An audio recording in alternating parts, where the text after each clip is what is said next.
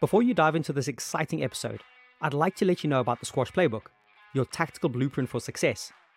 The playbook is written based on the most common solutions I have given to the people I coach over the last 20 years. It is the ultimate how to guide for any squash fan, and you can grab a free copy right away by visiting squashplaybook.com or clicking on the link in the show notes. Are you freaked out by that hard hitting hacker? Frustrated with running out of ideas against the relentless retriever? Want to close out matches more clinically when in the lead?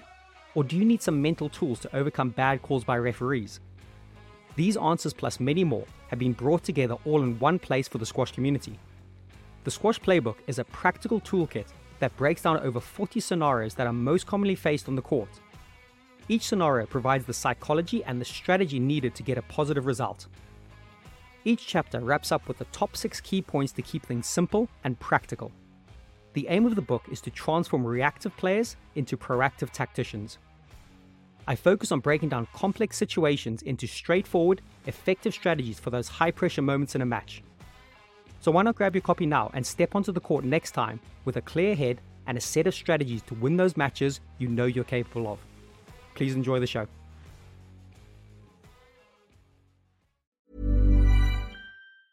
Ever catch yourself eating the same flavorless dinner three days in a row? Dreaming of something better? Well, HelloFresh is your guilt free dream come true, baby. It's me, Keke Palmer. Let's wake up those taste buds with hot, juicy pecan crusted chicken or garlic butter shrimp scampi. Mm. Hello Fresh. Stop dreaming of all the delicious possibilities and dig in at HelloFresh.com. Let's get this dinner party started. A lot can happen in three years, like a chatbot may be your new best friend. But what won't change? Needing health insurance. United Healthcare Tri Term Medical Plans, underwritten by Golden Rule Insurance Company, offer flexible, budget friendly coverage that lasts nearly three years in some states. Learn more at uh1.com. Hey, it's Ryan Reynolds, and I'm here with Keith, co star of my upcoming film, If, only in theaters, May 17th. Do you want to tell people the big news? All right, I'll do it. Sign up now and you'll get unlimited for $15 a month in six months of Paramount Plus Essential Plan on us. Mintmobile.com slash switch. Upfront payment of $45 equivalent to $15 per month. Unlimited over 40 gigabytes per month. Face lower speeds. Videos at 480p. Active Mint customers by 531.24 get six months of Paramount Plus Essential Plan. Auto renews after six months. Offer ends May 31st, 2024. Separate Paramount Plus registration required. Terms and conditions apply if rated PG. Hello, ladies and gentlemen, boys and girls, and welcome to another episode of the podcast series. Today I have on the show Gina Kennedy. Gina has made history quite recently, becoming the first ever English woman to win the gold at the 2022 Commonwealth Games in Birmingham with a phenomenal week of squash and playing at the highest level. We unpack her preparation for the event and what she did to stay so focused and in the zone during it when the pressure was at its highest. We had a really insightful and deep chat into all things mental and mindset, and she really opens up and gives some fantastic tips and tools for everyone to learn and try out. She also recently completed a master's dissertation all about the placebo effect of wearable tech when it comes to training and mindset. And we talked about her view and perception of this. Some really interesting stuff here, and I think you will like what she has to say about it all. We also go down loads of rabbit holes, including pressure and how this has changed for her during her career, learning under Mike Way at Harvard, learning to reframe mentally, how she handles nerves and pressure pre match, how to try and achieve the flow state, the mentality around her fitness fitness regimen, perfectionism, and the pros and cons of this mindset, and also the huge influence her coach Ben Ford has had on her life on and off the court. So I think you're in for a real treat and a real deep dive into the mind of one of the world's fastest rising stars, and she does not disappoint. I loved how open and honest she was in all she talks about, and just a humble, grounded, and very fun person to spend the best part of an hour with. So please enjoy my chat with Gina Kennedy. Gina Kennedy, welcome to the next episode of the podcast series. And listen, thanks so much for taking your time today to talk to me. I know it's a super busy time of your life, mid-season stuff, post Commonwealth Games, tournaments coming thick and fast. But but how are you keeping in general? I, I know you said before we just started recording, you you were suffering with, with a bit of sickness, weren't you? Yeah, no, thank you for having me on. Um, I love listening to your uh, to your podcast. I'm really excited to be here. Um, yeah, it's been a pretty hectic uh, couple months. Obviously, um, the Commonwealth Games fell right within off season. So when a lot of players were getting in their like training blocks, the uh, people in the Commonwealth countries were kind of, you know, continuing to grind through playing, um, playing in the Commonwealth Games, which was obviously incredible. Um, mm-hmm. You know, definitely the best moment of my career so far. Um, I, you know, prepared for that for so long, and everything came together, which is amazing. Um, and after that, obviously, everything that came with it was incredible. But um, I think I went into a bit of like a, I don't know, like manic state kind of thing, like thinking I could do everything. Um, I had to fly to New York to do coaching, and then I was like, oh, season wow. starts again. Season starts again in a couple of weeks. Like now's now's you know, let's ride the wave. Like let's continue to train. Um, mm-hmm. So I was, I yeah, unfortunately, I got a bit of a stomach bug, um, and that kind of flared up some other health issues that I've had. So um, I think, yeah, my body was probably just in a bit of overdrive, and I've been forced to take some time off. So I'm ho- I'm feeling better now on the men's. I'm hoping to play the US Open next week, but we'll see. yeah, yeah, yeah, good. luck. and I know by the time this goes out, this will be after the US Open, but so we'll kind okay, of yeah, people listening. yeah, so so no one, no one can kind of uh, if if anyone was planning how to beat you at the US Open, they have to listen oh, okay, yeah. afterwards. Okay, so good. You're, safe, you're safe in that sense. Um, and that, that that is actually a whole interesting topic, and, and we might just touch on it at some point. But um, I've written quite a lot recently on this whole idea of deliberate rest. I think athletes are very good at deliberate practice and really putting the effort into all of their intentional practices. And almost sometimes rest gets seen as a, as a bit of a, a weakness. I, I, think you're, you're a very forward thinker and in the modern athlete. Where does rest actually come into it for you then? And, and how deliberate and intentional is your rest within your, your training? Yeah, do you know what? That's a really interesting topic, and it's actually something that I've been researching. I've just completed a master's um, in health psychology, and my dissertation was all on wearable technology and kind of how that influences your mindset. Um, I can see you're wearing something now, so am I. Got my Whoop. I got my Whoop on there. I got my Apple Watch on here. yeah, nice. Um, obviously, it's such a prominent part of like elite athletes' training regimes these days, but it also can be quite detrimental in terms of we all know how important rest is, but it can be quite difficult, can't it? If you're seeing everyone training, you're like, oh, am I, um, you know like am i doing the best for myself mm. i personally make sure to have one full on rest day a week um, and that's just part of my routine and i'm used to that so i've kind of accepted it but that's not to say some days when you know maybe my stats aren't as high or i don't feel i've trained as much I, it doesn't come with negative feelings such as guilt and everything and i was even listening to a few podcasts from someone like michael phelps who said mm he didn't take one rest day between the 2008 and 2012 Olympics. And it's like, you know, you hear so many different things. Mm. Yeah, it's it's absolutely crazy. And I think it's a, a bit a big pressure of being an elite athlete, you know, just constantly how do you make yourself 1% better each day like what can i do and you can get into a habit of you know doing too much and not allowing your body to kind of get those progressions um mm. so for me ever since i was young i've had that like mindset of one day a week needs to be a complete rest. Um nice. but that's not to say on those days i'm not like antsy and like oh god what's everyone else doing today? You know? Because mm. some people don't take it. Some people will have an active rest day where they're going on like a 5k run or something. Yeah. And that, that's um, what i was that's what i was about to ask because i'm quite interested in that. And again i think i'm guilty of it. The the word i'm using a lot recently is is how we can disengage from that activity yeah. we're doing whether it's you're trying to whatever you know do your masters, uh, play like the highest level squash.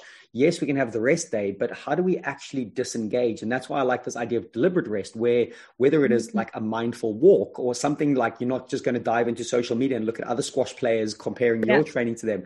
You know, do you, are you quite good at trying to get that balance? Do you disengage well?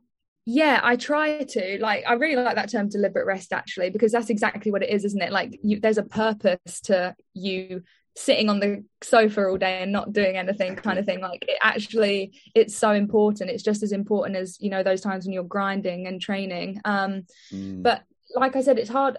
For me i've i obviously like went to uni and then i went straight into doing a master's. So i've always had something to do to take my mind off squash. Mm. and that's not to say i've always enjoyed it. You know there are times when i was doing my masters and i was like oh i really don't want to be doing this. I just want to focus on squash. But it is so helpful to have something else to do on those days where you're you know my training that day is how little can i exert myself yeah. um and you can I, like for me personally i'm so I get so antsy. I want to like get up and do something, do some like burpees or something. um, so having like something else to focus on is really good. So now I've, I literally submitted my dissertation last week. So I actually don't really, I'm feeling a bit lost at the moment, especially okay. where I've been ill.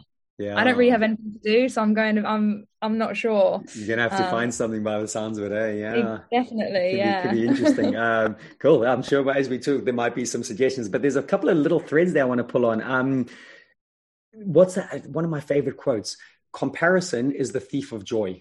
I think that's really mm-hmm. cool for athletes. Like when you're comparing yourself and you're looking at other, right, that person's doing this. Is it's the thief of the moment. It's the thief of yeah. running running your race, isn't it? And and I think very often what I'm trying to help some players with is right, yes, you want to be the best player you can be, but ultimately you're running your own race, aren't you? And if you're in that comparison mindset, that is super unhealthy, isn't it? What, what do you think about that idea of comparison?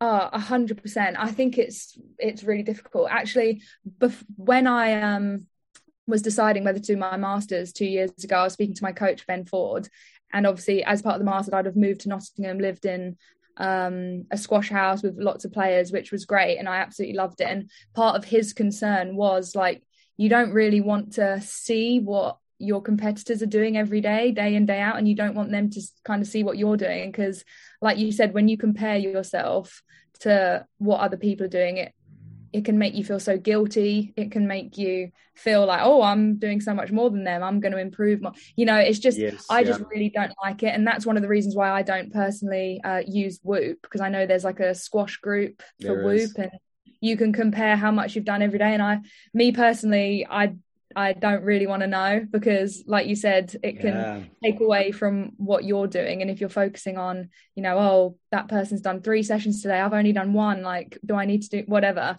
Yeah, so Which is exactly why I wrote a dissertation on it. To be honest, I find it really interesting. Mm. And um, well, that, yeah, that was I, that was the next thread I was going to pull on. Remind me of the title of the dissertation. Um, it was it was all about wearable technology and the basically whether there's a placebo effect so whether mm wearable technology changes changes your mindset. Um, and what did you discover? What did you discover out of that?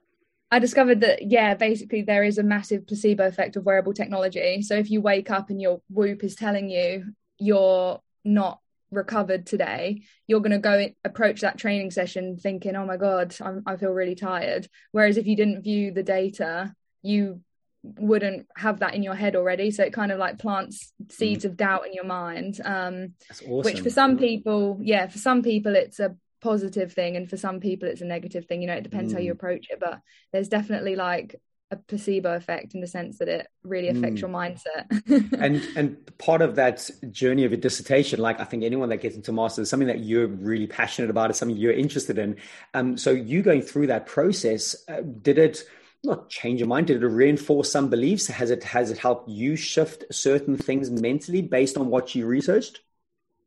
Yeah, definitely. I think um, I'm, you know, quite.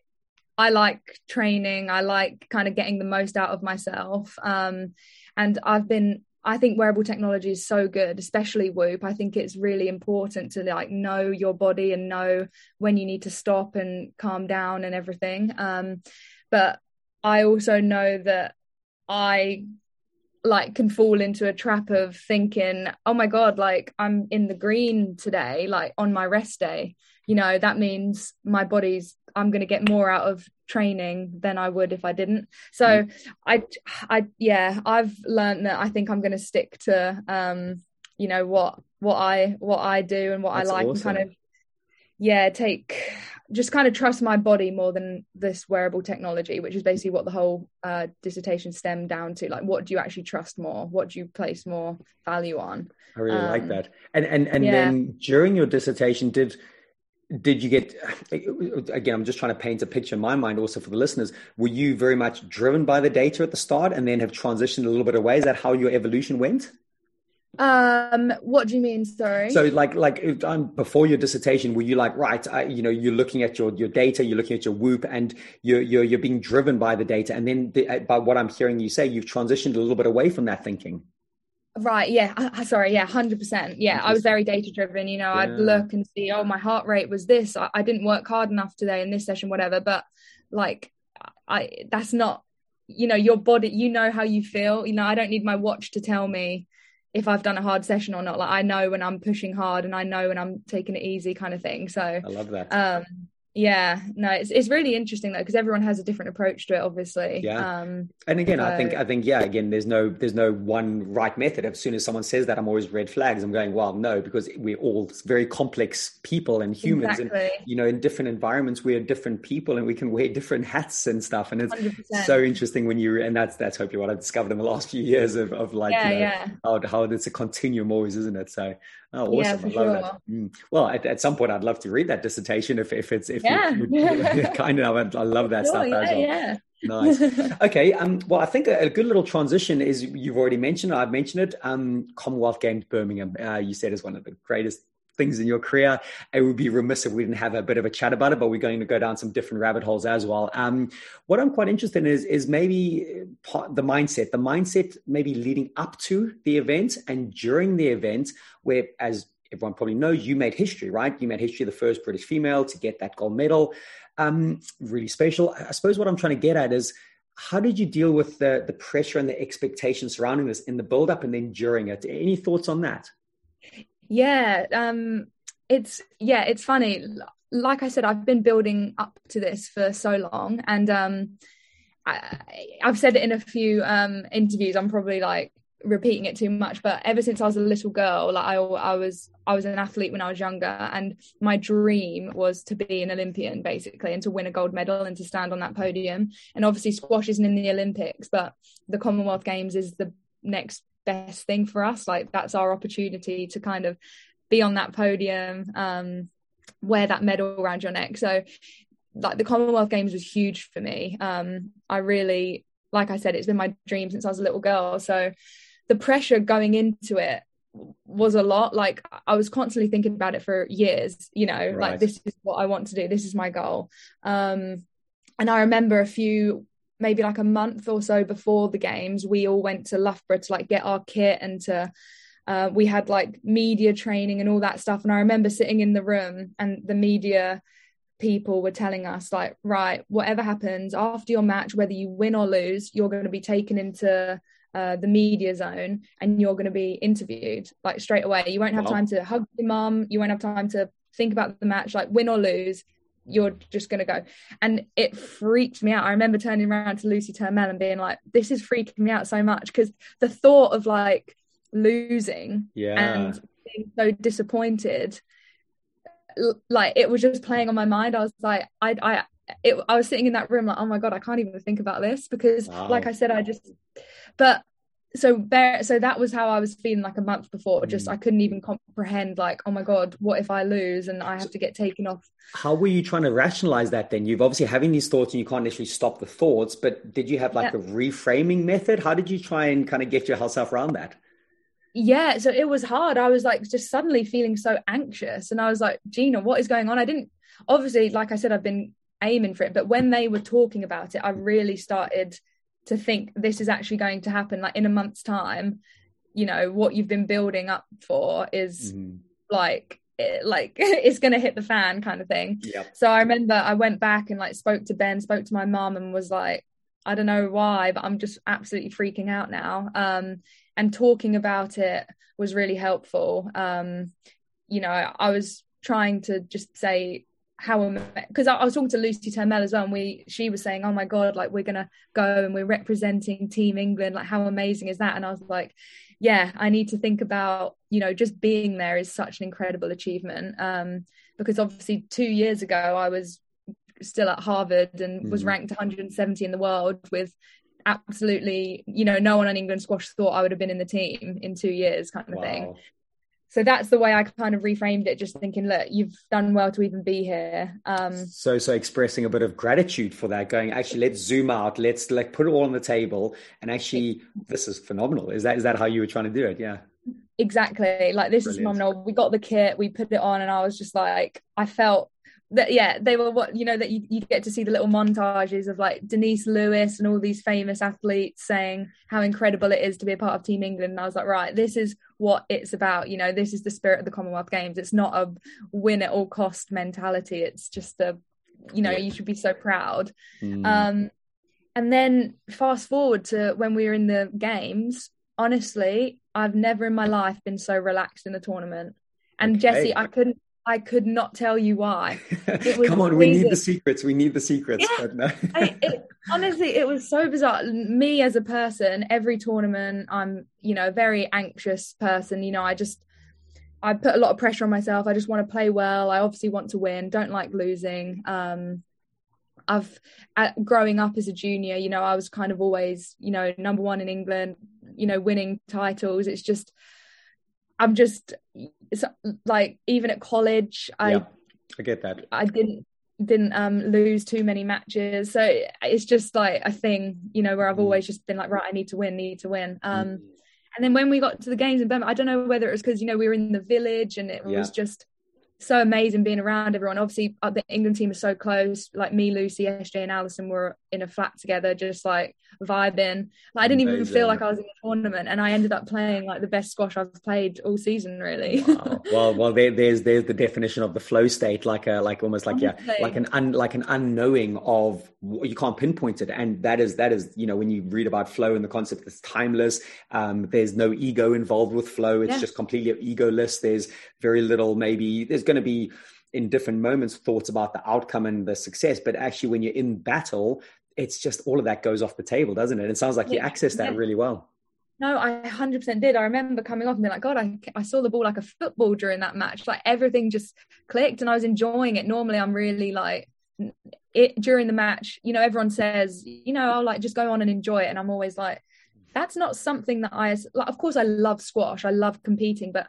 I do not associate enjoyment with like playing a PSA match. Mm-hmm. Okay. Like I don't find it enjoyable. I find it stressful. I want to win. I want to get off that court having what you know what I mean. Yeah, interesting. I wouldn't. Interesting. I really mm-hmm. wouldn't describe it as enjoyable, but in the Commonwealth Games, I I it was the most enjoyable it's been kind of thing something clicked yeah something clicked wow and um just like maybe a little thread i want to pull on there uh, again there was an expectation you and joelle king in the final right so joelle loses in the semi-final right um, did anything go in your mind? Because the pressure might be have shifted a bit now, going, oh, maybe the whole preparation was against Joelle, but now you'll see your final's different, isn't it?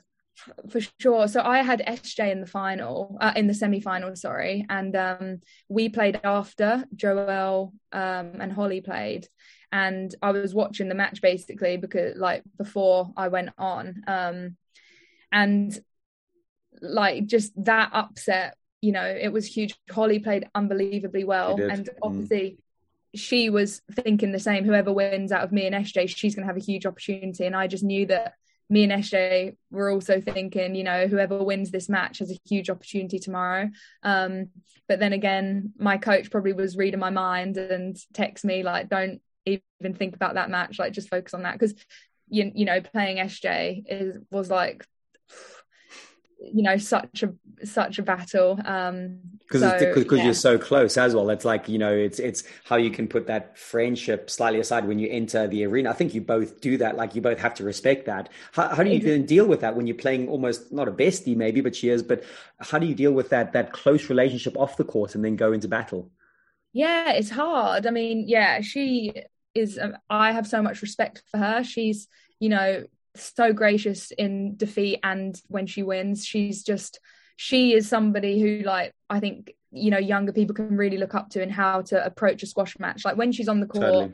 you know so competitive like she's you know friendship doesn't come into it obviously but the moment you shake the moment that last point is over she is back to being you know just SJ and she's it's so admirable. Yeah. Mm. um, but it's hard but I'm I'm used to it. I kind of grew up playing with Amelia Henley from Kent. We were like Kent rivals and she's like my best friend. So I'm I'm used to like my best friends are like my biggest rivals as well. So mm-hmm. um it's a weird dynamic but i think it's good. I think yep. it's like teaches you a lot a lot of character building. You know you have to like we were speaking it, winning it all it's not a win at all cost mentality at all like mm-hmm. there are so much bigger things in life you know friendships and relationships come way before winning yeah. and again like like lucky enough uh, with some of the people i've spoken to and we had a little chat just um offline it's you know when when when i've spoken to these retired athletes that have won like top medals been in the top when they meet with their friends again, 10, 15 years later, they don't really talk about the nitty gritty of I won this medal and I've got this. They talk about the experiences, the the teen trips on the bus, the village, the village lifestyle. And, you know, and, and I think some athletes can get pulled away from that too much in the moment. They so they, they want that three minutes on the podium so badly yeah. that actually there's a like a wake of destruction around them, like they haven't built relationships. Yeah. They've been so insular. Um, how do you think you're at with that? Do you think you get your balances pretty good?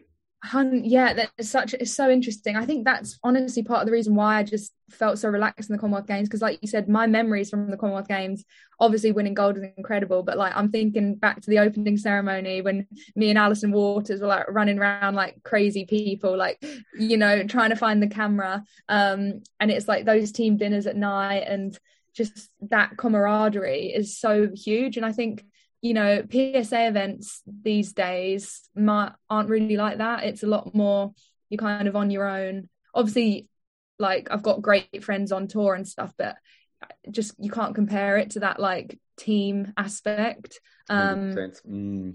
and yeah that like those are the memories you know when you play. Obviously winning is great but it's yeah. you know you don't remember the winning you remember like you know, me and Alison running up to the like camera and opening ceremony. like two little kids, like guys, chill. But yeah, that's exactly it. And I suppose that's that's uh, we all love squash, and we that's why we're here talking. But it is can become a lonely individual, really kind of insular place, can't it? But then the opportunity when you get the Commonwealth Games or World Team Champs or stuff like that, it's a very different vibe, isn't it? And yeah, it sounds yeah. like you know. Again, we can't actually change it too much, but uh, kind of I'm, I'm interested maybe what does that version look like when you're on the pro tour? You might not even have an answer for it, but it's it's like how can you access that Gina that had complete flow in the Commonwealth Games because of maybe yeah. all those stories around it. And when you're in the heat bat, like the last person in the final of a big tournament, when there's no one else around besides you and your rival, yeah, quite, quite interesting, isn't it? It is really interesting, and that's what I found last season when I was getting to like the back end of events. It's actually quite difficult because everyone everyone's gone. Yeah. Totally. Um, and I remember speaking to Amanda Sobhy about it actually. I think it was in Chicago, and she was like, "Oh, isn't it? Isn't it weird now? We're in the quarterfinals, and there's just like nothing to do. Like, what do you do all day? You're just kind of on your you're on your own, mm. which is fine. Like I'm uh, now that I'm 25, I you know I I I don't mind it at all, mm. but it's really different at the beginning of the tournament everyone's around you go you know everyone's in the hotel having dinner and then if you get to the later rounds it's like no, you're kind of by yourself then. Mm-hmm. Yeah. Um, I used to joke, yeah. definitely nowhere near the level like, like you got to. But again, I, when I played my kind of tournaments, it was some of my best ever tournaments were when I got knocked out first round because I was like, I was there, I was vibing, could go out a little bit. And actually, exactly. when, I, when I got to a few finals and won a couple, I was like, actually it's a really weird kind of ghost town vibe and it's it's Honestly, that, that it success is. felt kind of empty at the end and maybe obviously commonwealth games is very different because you've still got everyone around you yeah yeah no, but yeah, for sure. PSA, it was like, especially, I obviously wasn't on the tour, but everyone says, you know, everyone now just kind of once they lose, they leave. Um, so like you said, it's like getting to the back end of events, it's lonely. and if you're playing at like, like 10 o'clock at night, like you do yeah. in Egypt, it's a long day to just yeah, be alone and like Mm. Yeah. become become the master of killing time. It's it's getting that back. And that's where I like podcasts and reading, but we won't go down that route just yet. um, but just picking up on something that you said there, uh, it's a question I, I just had bubbling in my mind was when you you know at a certain ranking of the PSA you know you've had this really great accelerated success and you've got right you know into into the higher echelons quite quickly.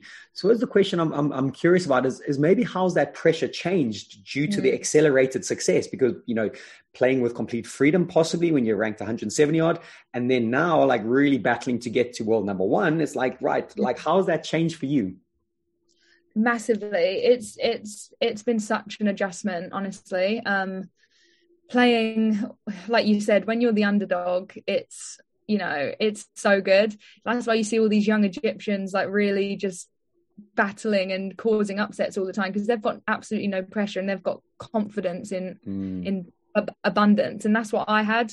I was just i just wanted to prove myself to mainly England squash to try and get myself, you know, selected for the Commonwealth Games.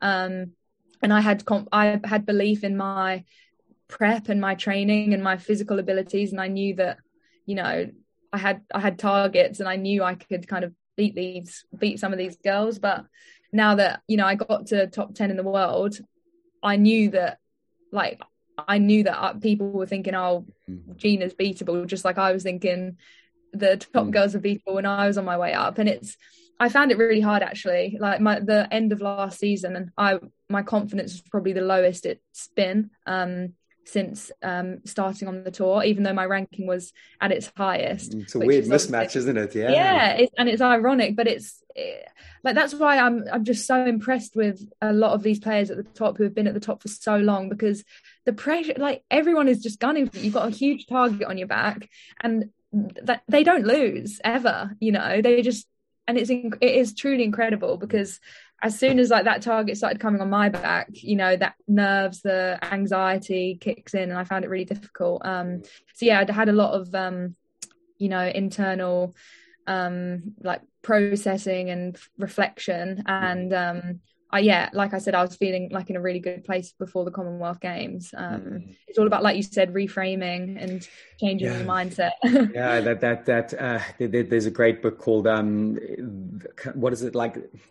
The small little voice or something. It's all about that inner voice, and when you the know when we the chimp method, or I know, yeah, yeah, but uh, the chimp paradox is, is is obviously a great book. Steve Peters, um, but this is from Mo Gawdat, um, our, our little voice. It only came out a, like a month ago. It's really, really good. And okay. I, I, love, I love the, the kind of story of the inner voice and how we speak to society. Basically, it's belief systems. That's what he's getting yeah. at. And actually, different belief systems at different parts of your life. When when you have success and failure, how that changes your belief systems. But also, what I really like, and I try to do a lot of this, it's it's your future self. How like how can your future self coach your current self? How can that person that mm-hmm. makes good decisions, the person that um, is, you know, like you see yourself in four, five, six years time, that slightly mature, how they're they coaching the current self? And it's, it's not being tethered to the, the experiences so much from the past. It's more about the direction you're going in, in regard to your future self. It's a really cool reframing thing. It's, it's yeah, that's powerful stuff. Yeah. yeah. Won't go too deep yeah. in that right now because we want to hear more from you, but that, again, that, that, that could be, something that you know it sounds like you're working on it and you, are going to continue to do work on it and, and, get that. That's why i love the mind because i think we know the power of the mind now like how we how it can be such a gateway to to so many things can't it? Yeah definitely. And that's actually what i realized like before the commonwealth games um like like you said you know i train really hard and i realized I, I wasn't training my mind the way i was training my body. And so it's like how can i expect to perform well in these intense situations when I haven't prepared for it. Mm. And, you know, going through this like reflection period, I realized how actually not confident I was, even though I was number 10 in the world or whatever, like, oh, Gina Kennedy, like huge rise, like giant killer, whatever. I realized like my instinctive reactions to something, you know, like hitting a tin would be, oh, classic, as opposed to being surprised I hit a tin because I've hit a million shots perfectly in training. Yeah, yeah. It's like when it comes to a match, I'll hit a tin and I'd be like, yeah, of course, you know, because mm. my confidence is so low and I didn't even realize it. So it's like just going through these periods of reflection are so important to actually realize what your natural tendencies are. Mm. Um, to then obviously try and reframe everything. Mm, hundred percent. And and uh, like a heightened self-awareness is is I think a continual, just on my own personal level, always kind of trying to continually raise my awareness of that inner voice raise raise the awareness of how am i speaking to myself? Because you know what? Like my worst enemy would i wouldn't speak to my worst enemy that way sometimes yeah, you know? So why are we speaking to ourselves like that? It's just i know it's and it's crazy, crazy. Mm. and that like you said that heightened self-awareness of what your inner voice is saying is some like i like i said i didn't even realize what i was saying to myself. Not that i was being nasty to myself it was just a complete lack of confidence in my ability. Mm. You know, it was just like the expectation was that I was going to play badly or something. Mm. And like I said, I wasn't aware of it. You know, I wasn't even aware that I lacked that much confidence. Yeah, yeah I'm again. That, I, I love getting into the whole. Again, that's where for me personally, mindfulness comes in, journaling comes in, gratitude comes in. These yeah. practices where you can you know these little touch points throughout your day and you know like when you're changing interactions um, again, there's actually what's really cool now. All of the brain science shows the different parts of the brain that work when you're doing these things. Whereas before it was a bit of a like an Eastern philosophy because you know they've been doing it for hundreds of years. But now the West has caught up because we know what it's actually training our brain and how we're rewiring ourselves and it can give us such a superpower and that's why again fascinated yeah. by by the by the stories we tell ourselves and how we how we frame things up the whole time. And yeah, so yeah, anyway, we could go down routes here. But yeah, yeah. what what what I'm quite interested in is to maybe go back a couple of steps, um, because going to Harvard and you know, like a really amazing experience, uh, hugely successful, and we might go down a few more of those threads you were talking about. Um, but Mike Way, I know Mike is very big on the mind, the mental state. Um, a lot of people I've spoken to, he's had a big influence on them. Um, so I'd like to kind of maybe unpack with you maybe what you shared um, under the guy or what you learned um, under the guidance of Mike Way. Yeah, Mike Way is obviously, you know, he's got his reputa- reputation for a reason. He is incredible. Like I can't stress enough how passionate he is for the game and how he just exudes just love and passion for the sport.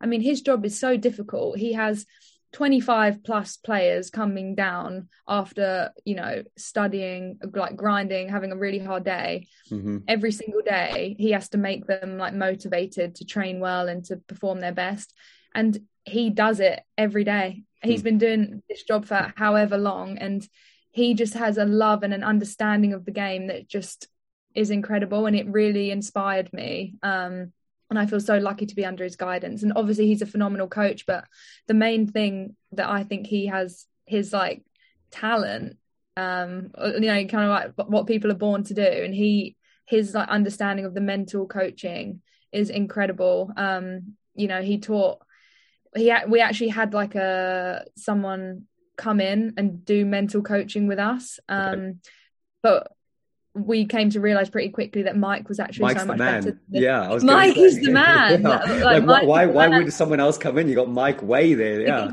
literally. And the guy who came in was incredible, of sure. course. But yeah. we were like, like honestly, Mike, like you you're so much better than than this guy. He's interesting. Yeah. So the when I was at Harvard, actually, um, I wasn't sure that I wanted to go pro and I was a bit closed minded and I actually didn't really buy into the mental side that much, um, which is something I regret. Definitely, like looking back, I think I could have gained a lot more from Mike than I did, just mm-hmm. not for any other reason other than, you know, like everyone, we had a million things to think about. And at that time, you know, if we were spending an hour doing the mental side, I'd be thinking, oh, I could be doing something else right now, you know, totally. because squash wasn't wasn't my priority then. Um, mm. But ev- like everything those hours were so precious mm. even just not even for squash just for character building in general yeah. he you know mm. it doesn't have to all stem down to like performance it just comes down to you know daily performance in daily life yeah. outside of sport yeah um, and and along those lines and stuff i've heard him talk about and and a few other people i've spoken to recently is um try to get the athlete to become a good citizen and, and that's like the whole the all-rounded athlete like, like you know even getting into the, the, the realm of altruism giving back for a meaning greater than yourself and understanding how all of these things actually lead to really good performance. And um exactly. and, and mike sounds like he does that. He really builds the whole character the whole person and he really understands his athletes and, and he really gets into the nitty-gritty with them doesn't he?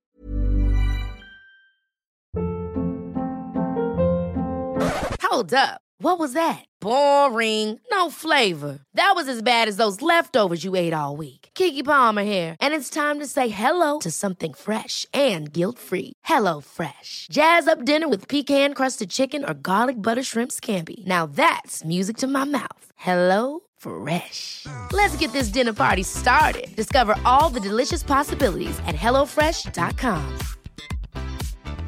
Quality sleep is essential. That's why the Sleep Number Smart Bed is designed for your ever evolving sleep needs. Need a bed that's firmer or softer on either side? Helps you sleep at a comfortable temperature? Sleep Number Smart Beds let you individualize your comfort so you sleep better together. JD Power ranks Sleep Number number 1 in customer satisfaction with mattresses purchased in-store. And now, save 50% on the Sleep Number limited edition Smart Bed for a limited time. For JD Power 2023 award information, visit jdpower.com/awards. Only at a Sleep Number store or sleepnumber.com. Yeah, that's his whole his whole thing kind of is about like being a good person and just gratitude. You know, he would say like in obviously for people who haven't been to Boston or Harvard, it's like you have to walk across the Charles River to get to the Murr Centre, which is where the squash courts are, and it is like an incredible view. It's just so his his idea was, you know, every day when you come after after your classes and you cross over that bridge, just take a second to take in like where you actually are, like and what you're doing, and that gratitude then you know evolves and it you know makes its way into the squash and you feel better you're more energized for it. And um yeah it all stems from just outside of squash you know being a good person and just being thankful for what what we have. Yeah and there's there's uh, again i love researching maybe the more sciencey side of things but the, the scientific benefits of gratitude are huge. You know they, they've done loads of studies now around this and it's not just some fluffy ethereal concept they're going oh yeah just pretend to be grateful it's like no it actually changes our brain our belief systems and yeah you know, and, and if we then always talk about performance, it's going, okay, well, winning at all costs is not the be all and end all of my life. Like let's zoom out. Let's understand exactly. what we think of pressure.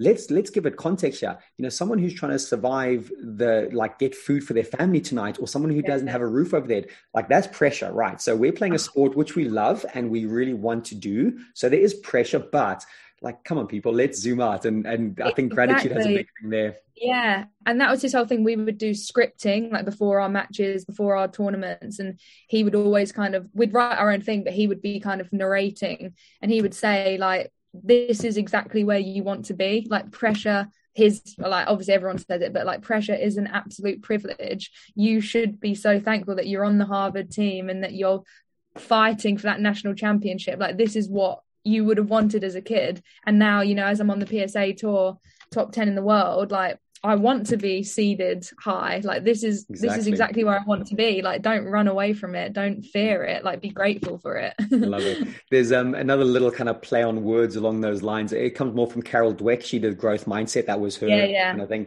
And um she talks about the, the power of the word have and get. So, for example, you know, I, I have to go and do the dishes today. I have to go and train today. No, no, no. Let's change the word have to get.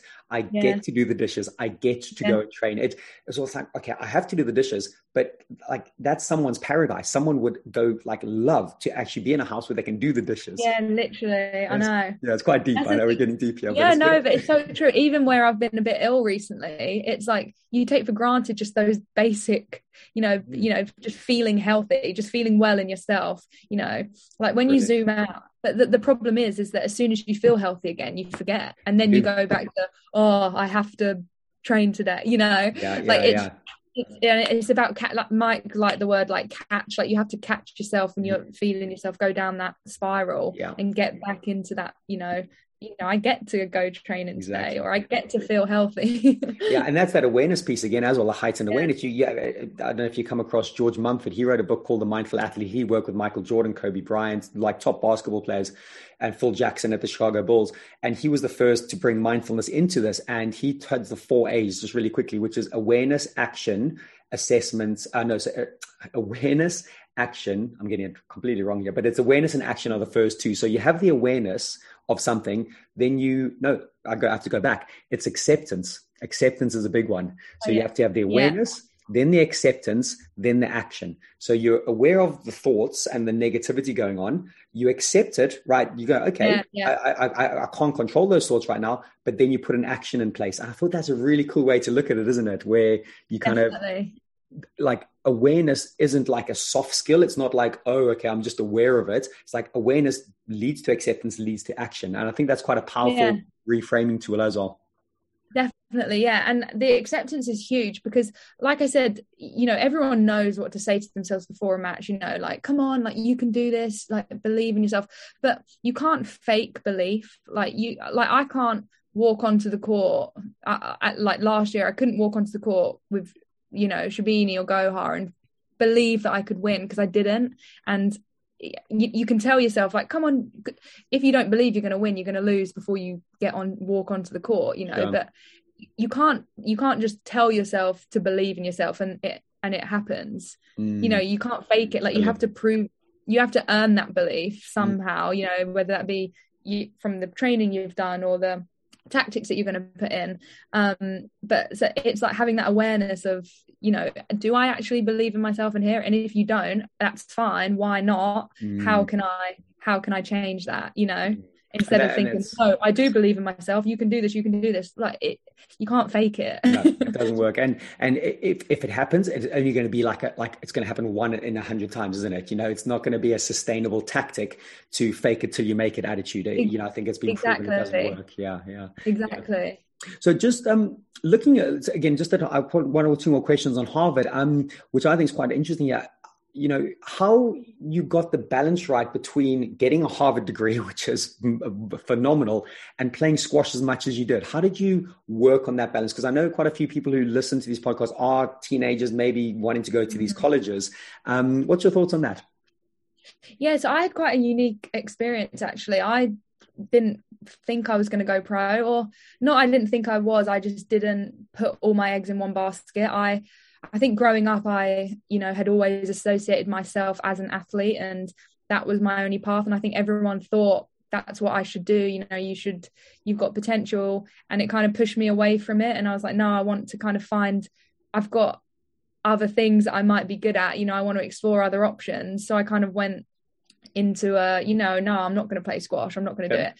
That doesn't mean I didn't absolutely love it. I was like, I've always trained crazy hard. At Harvard, the facilities are incredible. We had training six times a week. I was training with Sabrina Sobhy, um, Kaylee Leonard, you know, like so mm. many top players. So my training was sorted without me even having to try, mm. which is lucky because if I had to like create it for myself at that point, I don't think I would have. Yeah. Um, and then I decided in my junior year, so I had two more years that I wanted to go pro. Um, and that's when I started taking it a bit more seriously in terms of you know I'd maybe train twice a day sometimes but I would still kind of prioritize my academics but mm. I went I wanted to go to university I wanted to get a degree I wanted the social life that was my priority and I thought you know I've got all my life to play on the PSA World Tour if I want to sure. which is why I didn't play any tournaments which is mm. why you know my ranking was so low when I came out and yeah I don't regret that for a second because you know like what we were talking about with mindset and everything i'm just such a different person than what i was before i went to uni and the character that i am now i i I just don't think I would have, even if I was training more or whatever when I was at college, mm-hmm. I just don't think my mindset would have been the same. And I just don't think I would have been able to kind of climb the rankings so quickly or take yeah. out any scouts. Um, so yeah, um, that's that's a very curious little thread I want to pull on there. The idea of when you in your junior year going right, I'm going pro now, and you took it a bit more seriously. Um, did anything change there? Because obviously, it sounds like you you had a, a, clear direction. There was probably a lot of fun. You're motivated by different factors, right? And then when you're like, okay, I'm actually going to take this more seriously. Did you ever get to the point where it became a, a too serious endeavor where the endeavor was like you know you you'd lost the kind of the initial aspects and you got it wrong. There's a misbalance. Like did that ever happen or not? Did you get it okay you think? Yeah so i think because i didn't play tournaments or anything i like i wanted to be a university student. I wanted to enjoy my last two years at harvard and then focus on squash. So i would kind of tick all my boxes, like do academics, do all the social stuff that I wanted to do, and then train around that as mm. opposed to having squash as my priority. Um, which, I, like, I, yeah, I, I think it's. I just learned so much about myself, and I look back and I don't have any anything I regret. Like I don't think, oh, I wish I went to you know that party, or oh, I wish I uh did the i just kind of exactly. ticked every box i kind of got all that stuff out of my system or whatever not that i was like a crazy party nothing like nothing like that but i just i think yeah and I, just because the nature of my personality as well i kind of do everything. I want to kind of be perfect at everything. So when i was training i was you know taking it seriously. Yeah, I, um, I wasn't just going through the motions but mm. yeah. And then okay. when i grad yeah when i graduated that was a different story you know ev- everything then was about squash. Sure sure. Okay well do you want to just talk about that for a sec? Because that could be quite interesting how that transition again might have changed and, and gone through that. What what what, what thoughts happened yeah. when you graduated? Yeah the transition was huge you know like every i started taking everything so seriously to the point of you know my diet was like on point my mm-hmm. sleep was on point. Uh, you know, I was looking, watching more squash, watching my opponents, writing things down, texting my coach, like just nice. everything was about squash at this point, and that had never been the case before. Mm-hmm. Um, so yeah, there was a lot of obviously improvement. and um, you mentioned a, a, word that I just picked up on there, which which uh, again I've written about and talk a lot about. You said the word perfect, and then the idea of perfectionism comes in, and how that can be a, a super strength and a weakness at the same time. So how do you how do you navigate that that field of perfectionism if you think you're in that that type of character? It's hard, I think. Um, I, I think it's hard when I've all like I, I don't this I don't want to sound like arrogant or whatever but when you've excelled at something for so long like i said when i was growing up i was kind of always the number one. I was mm. always you know winning titles. I was all, you know my grades were kind of decent. Um so keeping up that reputation is difficult. Um sure. it sounds quite draining. It sounds like a lot of like mental energy to put in every single moment.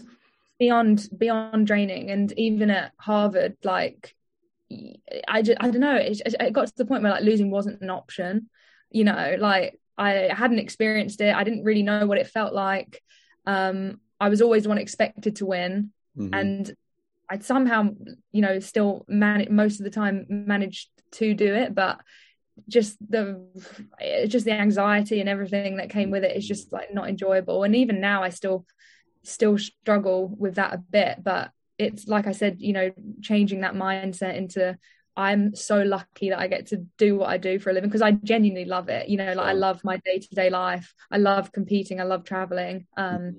but it's easy to get sucked into, you mm-hmm. know, that perfectionism. It is, and, and again, obviously, you're you're you're competing in the sport to be the best in the world. We put that you put that on the table. Of course, you are. Yeah. And, and then you know, this is again a lot of conversations I've had in the last few months about right. That's on the table, but then how do how do we make sure that that that doesn't get in the way of high performance that doesn't get in the way of of trying to achieve mastery trying to hone my craft to the best of my ability so then when i get on court actually there's there's less baggage on me i I'm, i can i can feel what i want to try do and actually if the result is good or bad I'm still it's still successful. I still see success in a different light and a different lens. It sounds like you're you're balancing or trying to find that balance point at the moment. Definitely, yeah, definitely trying to find it. Um, you know, squash is I still don't understand why some days I'll be hitting the ball like a dream and then the next day I'm just everything's going wrong. Like, I still don't understand, but like you said, it's about finding, you know, positives in everything because you can't be perfect. Mm, you know, yeah. like bad stuff's gonna mm. gonna happen. Um, well, thing I think I think perfectionism is is quite a flawed or being perfect is a flawed term because as soon as you're perfect, you, kind of you, are at the end point it's done. It's like you never have to do exactly. it actually can you be a perfectionist in your which sounds like you are like in your processes in in your controllables? And then actually understand actually if i can use a perfectionist mindset in that region and be okay with it and not burn myself out actually whatever comes out the other side is going to be what it's going to be and i've got to be okay and accepting of that. Okay how can we learn from that outcome? But then we could bring it back to the perfectionist mindset within the process. That that's the little thing i try you know talk about definitely.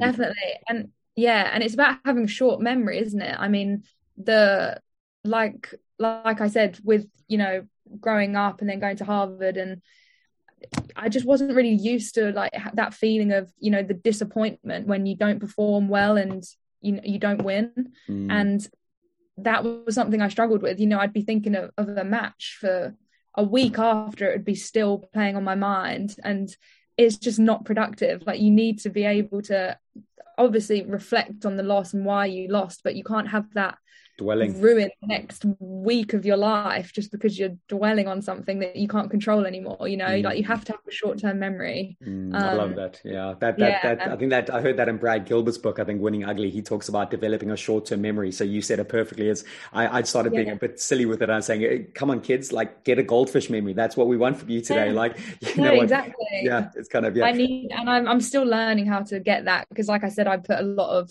I don't like not performing well. Like it's not the mm. winning or lose. It's not. It, that's not so much. It's just like you know you want to perform how you know you can. Mm. And when I don't do that, I like I really just get angry at myself. mm. There's something um a little bit connected there, but the the the, the acceptance piece Uh, I personally love Stoic and Stoic wisdom and philosophy and read read most of it every day. But they've got a phrase called amor fati, which means a, a love of one's fate.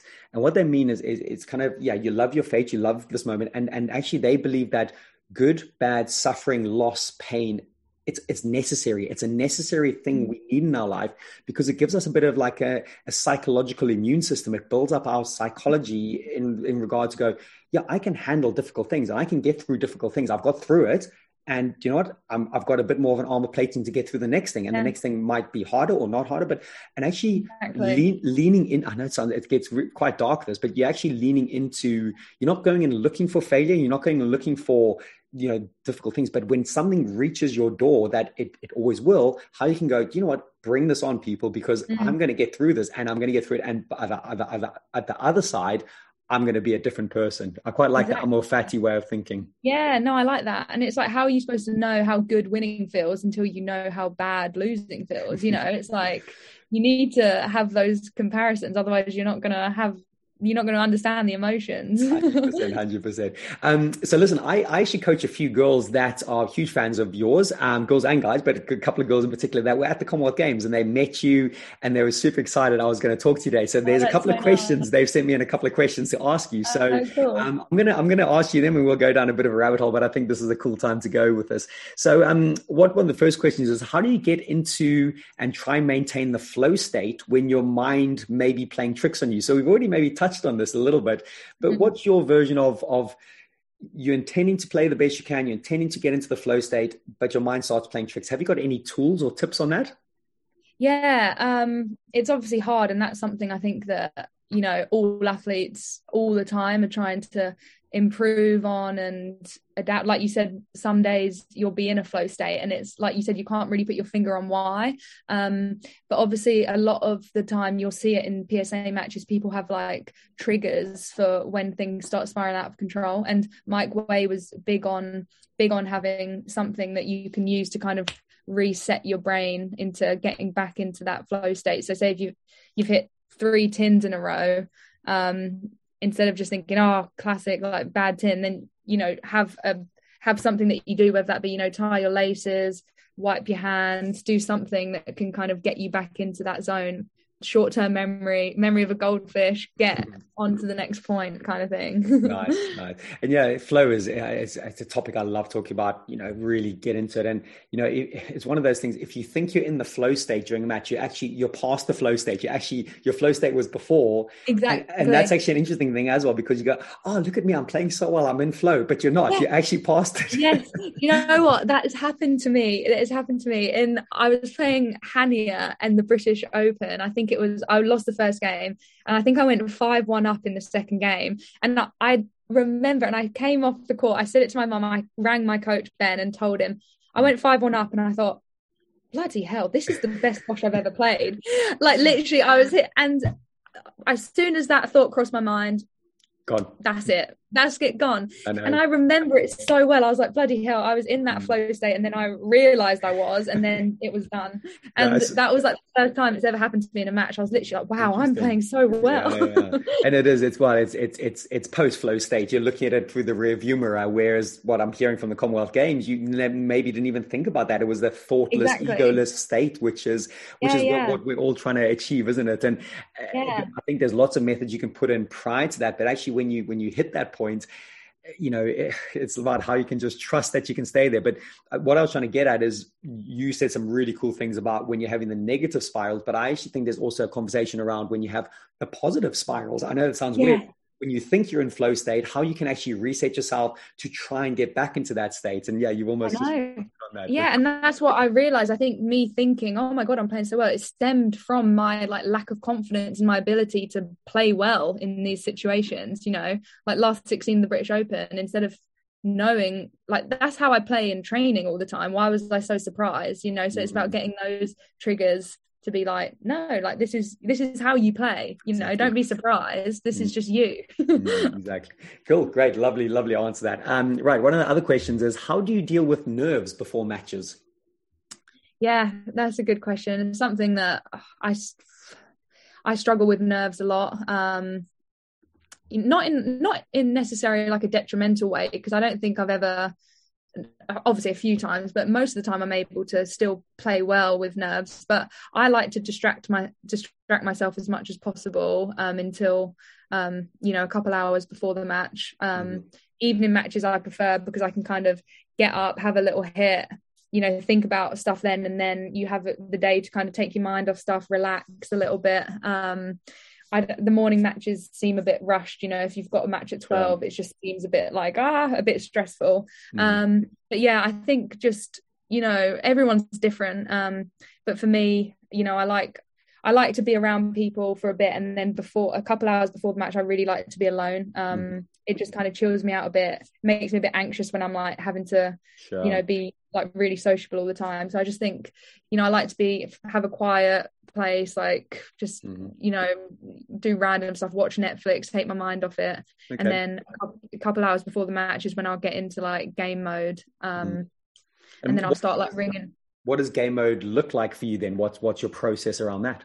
Yeah so i'll write like a script which is you know stemmed from mike way. Um he's built that habit into me uh, which will involve you know like positive affirmations tactics blah blah blah. I'll always ring my facetime my coach ben um, and we'll go through the game plan go through how i'm feeling. Um and then i'll like get my kit on um get to the club at least an hour before um chill for a bit at the club and then commence my warm up about 30 minutes before Nice. Nice. Awesome. Good, great, great tactics. And I'm sure the girls listening would love to hear that. And then final question from one of the girls, and then I, I, might have a last couple after that because you've been really kind with your time so far and I don't want to abuse it too much. Um, but fit, fitness plays a, a, obviously a huge part in your life and, and your game and, and very obvious when you when you when you see your awesome athleticism on the court. So how do you go about in getting the right into the right frame of mind to train like you do because you're obviously mm. putting in some serious reps. I'm more uh, interested in that that kind of the, the the mindset route to get there. Yeah, um, it's an interesting one because I like I I love the fitness side of it, and I kind of I basically compete against myself to be like as fit as possible. So say if I'm like doing a bleep test or something, like I will need to prove to myself like all the time that I'm still kind of as fit slash mm. getting fitter than I was and it is a it is a bit of a crazy mindset like I I admit that um it's not easy but like my motivation comes from kind of competing with myself and trying to like set myself a target and kind of make sure I beat it. nice. I uh, like that. I like that. Yeah. Mm. And now it's got to the point I think when you do something so much, you know, it, it becomes hard not to do it. Mm-hmm. So obviously if i'm like feeling tired or injured I'm, i don't push my, i don't push myself to the point of like getting injured. But if i'm you know feeling good and have my week planned it would be weird for me to not like do these hard fitness sessions because mm-hmm. i enjoyed testing myself and making sure that i'm still like hitting those targets. Yeah, nice. Yeah. And again it maybe links into running your own race. It's like, hey, this is this yeah. is me. This these are my mini goals. I've got all these mini goals in front of me. Let's let's go and get them. And that for me feels like it gives you motivation and drive, doesn't it? Definitely, yeah. And like obviously my goals are to be, you know, top in the world at squash, but there are so many facets that you have to improve to get that. And one of those is like fitness and um, you know, your VO2 max and your mobility and whatever. So I like like competing with myself mm, yeah, in those like that, metrics, yeah. You know. and and and and often I think uh, just a little side note about maybe goals and goal setting, but I think it's linked to this conversation is you know if, if you're overwhelmed by the size of the problem or the size of the goal, you've got to break it down into its pixels. What are the smallest components? You I love asking the question how. you've got to ask the question how five, six, seven times. Okay, I want to be yeah. what? Okay, how do I do it? Okay, i've got to win more matches. How do I win more yeah. matches? Right, I've got to I've got to be fit in my opponent. How? How do and you you go down and down and down. Exactly. I think when you ask that question how so many times you give yourself these little micro little pieces that you have 100% control over because the big yeah. goal doesn't really matter anymore but it's like right can i deliver on these things every day for the next seven eight months that for me gets quite interesting at that point yeah do you do yeah, that are you are you do you kind of goal sets and and do you go into the uh, granular detail yeah, yeah, I do goal set. Um, my coach and I do it together as well, which is really helpful um, to have someone like to talk talk that stuff through with.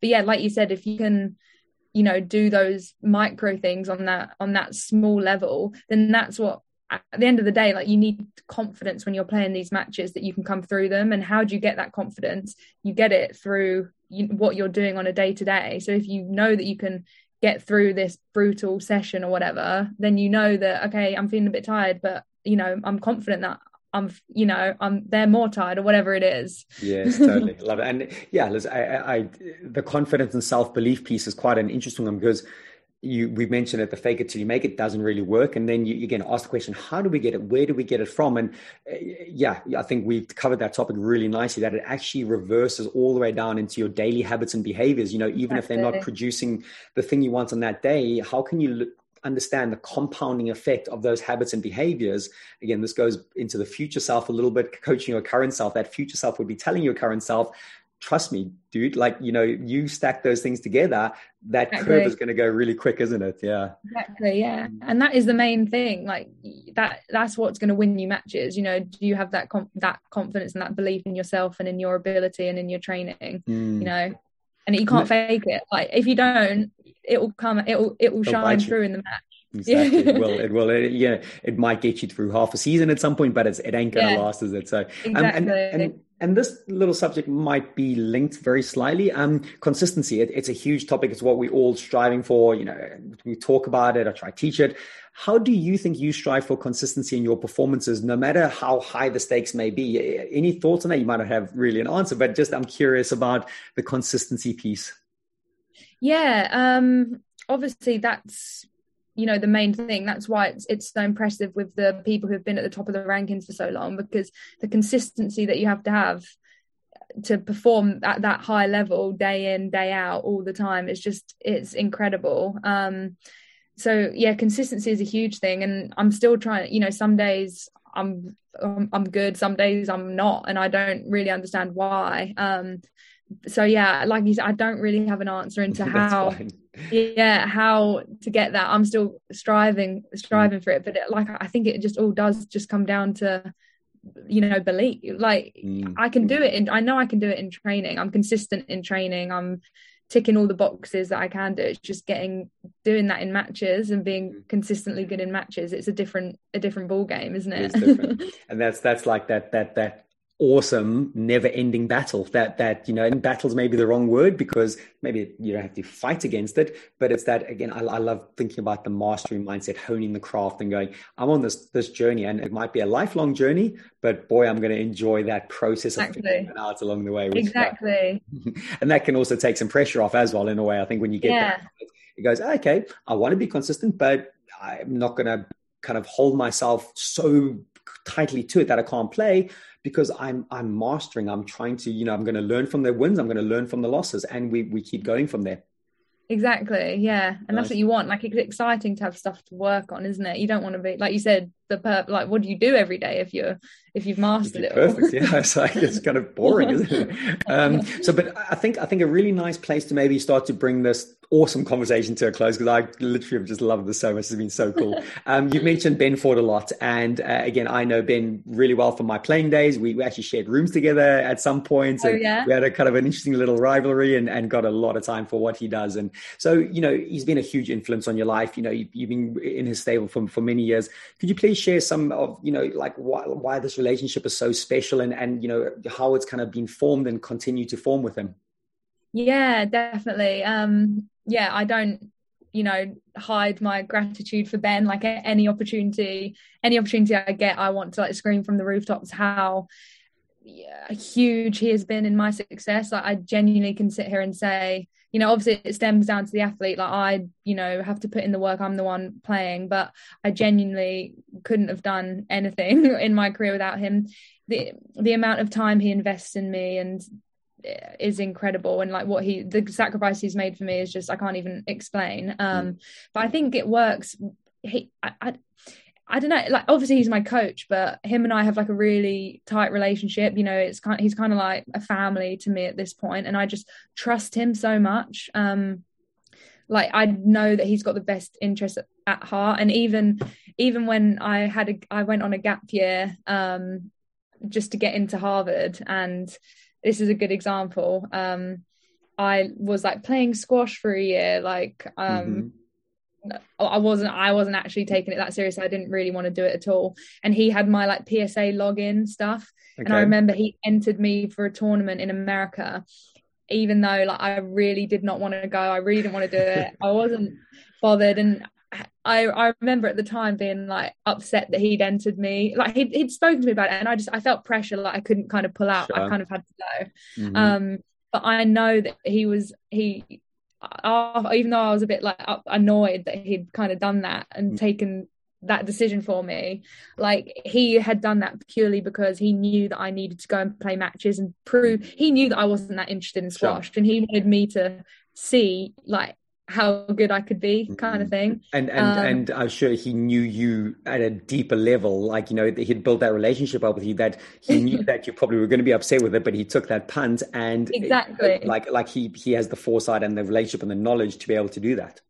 Exactly, yeah, and I, you know, I can, I just everything he, I just trust everything he does. You know, I'll, I'll be entering tournaments now, and he'll be like, "No, like, don't do that," and I'm like, "No, like, this is a good opportunity for me," and he's like, you know, I just trust his opinion more than I trust my own kind of thing. And oh, yeah, he's in, he's yeah, it is a special relationship. I just I can't thank him enough. And he's built up so many good players. You know, he it's has. not just me who he's produced out of the woodworks. He's produced so many top players, so many England number ones, and he's yeah. just he's clearly got you know. Um, he's doing something right. and that's um, like like some interesting advice maybe for juniors or even parents. And I've heard this from many other athletes outside of of um, squash. You know, I often ask people for like you know the best advice for some athletes and that. And what I hear very often is is invest in the time and effort to find the right person for you, you know, and then build on that relationship. Don't kind of, you know, a lot of people are very quick at flicking between coaches. And maybe it's very common in America. I know that's like, if the coach doesn't give me the results in three months, I'm, I'm off to see someone else. And for yeah. me, what the, the story you've just said, which I think is really, really well said and really important for me to maybe tag it, is that idea of the building of relationships is arguably the biggest thing. Like, you know, Ben knows what he's doing about squash. Of course he does. He's a great technical coach. But you haven't even mentioned that. You've actually mentioned even more about the relationship, which I think is an unbelievable, unbelievable message yeah. about building on that. Don't don't you think? Is that is that kind of oh. some advice you would you know give other youngsters listening to this? Hundred percent. Like I just I feel so lucky to have you know a relationship with my coach that I do have because you know I, I mean I can't speak for anyone else, but I know that like what we have is special and obviously like I can't even believe I forgot to mention how you know how good technically he is. No, but that's that's um, that's I know it's kind of bizarre. I know how good he is as a player, but yeah, like I think you picked up like your natural instinct was was that relationship side. And honestly, I don't know about Eugene, but I think that's so important. Yes, the technical side is hugely important, but the relationship side is is arguably even more important. I agree because obviously, as a squash player, it's it's it is tough, you know, like training day in day out, going away. But I, you know, part of the reason why I love going to see Ben, obviously, I'm going to get amazing coaching and I'm going to improve, but I just love like seeing him and catching up with him and you nice. know and that that's what makes part of my job so good like i get to be around people who you know are like family to me all the time and when you know there's a picture of him and I, like him being at the Commonwealth Games was so special. Mm. Um, and there's a picture of like him and I hugging. And I actually texted him earlier this week, being like, my goal this season is to have more moments like this because just obviously I want to win for myself, but I genuinely like I he deserves the credit just as much as I do, and I know how important it is for him. And just being able to share those moments of we've both worked so hard for something it, you know it makes everything so special and it stems from the relationship that we mm. have oh, you know beautifully said as well really really well said I'm, I'm glad we had that little bit of a conversation and just my final little point on that uh, you know very often and you might know this obviously with ben but and, and I've heard this from lots of athletes when they reflect back at their, their best times with their coaches, they don't remember the drills and the techniques really they taught them. They remember the the, the changing room conversations, the, the, conversations in the bar, the kind of the, the, the relationship that got built. And you've got coaches like John Wooden and Phil Jackson and Jurgen Klopp, and the players just say like we just we just like his family. It's just like they get us, yeah. you know. And and it sounds like you've got a beautiful relationship there. So long may it last, yeah. and I'm sure it will. And it's it's only going to lead to that that success. I think you you you and Ben know you can get to. Um, and like yeah. I said, defining success is a whole interesting topic which you won't open for again. um, listen, Gina Kennedy, you've been absolutely treat. I've genuinely been delighted talking to you today. Um, thank you so much for coming on. And uh, listen, we're going to be watching closely, hopefully with no pressure, but um, see how you're going to do over the next few years. And thank you very much. Oh, thank you, Jesse. I've really enjoyed it. I really appreciate it. Thank you so much.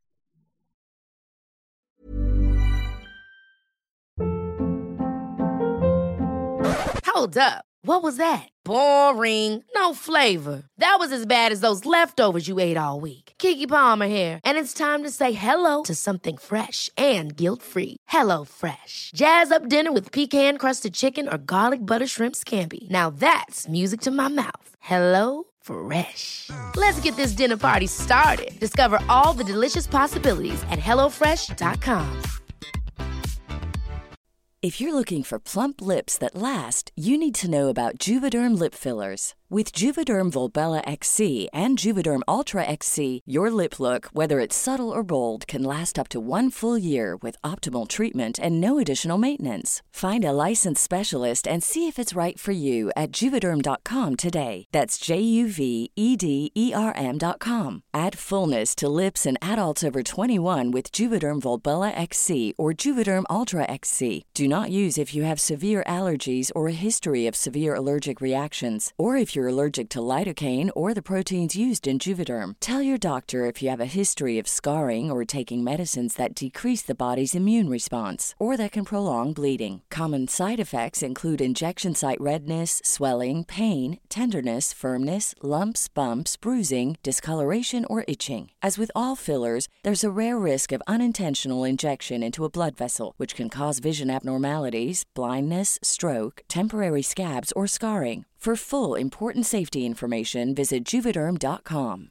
Imagine the softest sheets you've ever felt. Now imagine them getting even softer over time. That's what you'll feel with Boll and Branch's organic cotton sheets. In a recent customer survey, 96% replied that Boll and Branch sheets get softer with every wash. Start getting your best night's sleep in these sheets that get softer and softer for years to come. Try their sheets with a 30-night guarantee. Plus, get 15% off your first order at bollandbranch.com. Code BUTTERY. Exclusions apply. See site for details.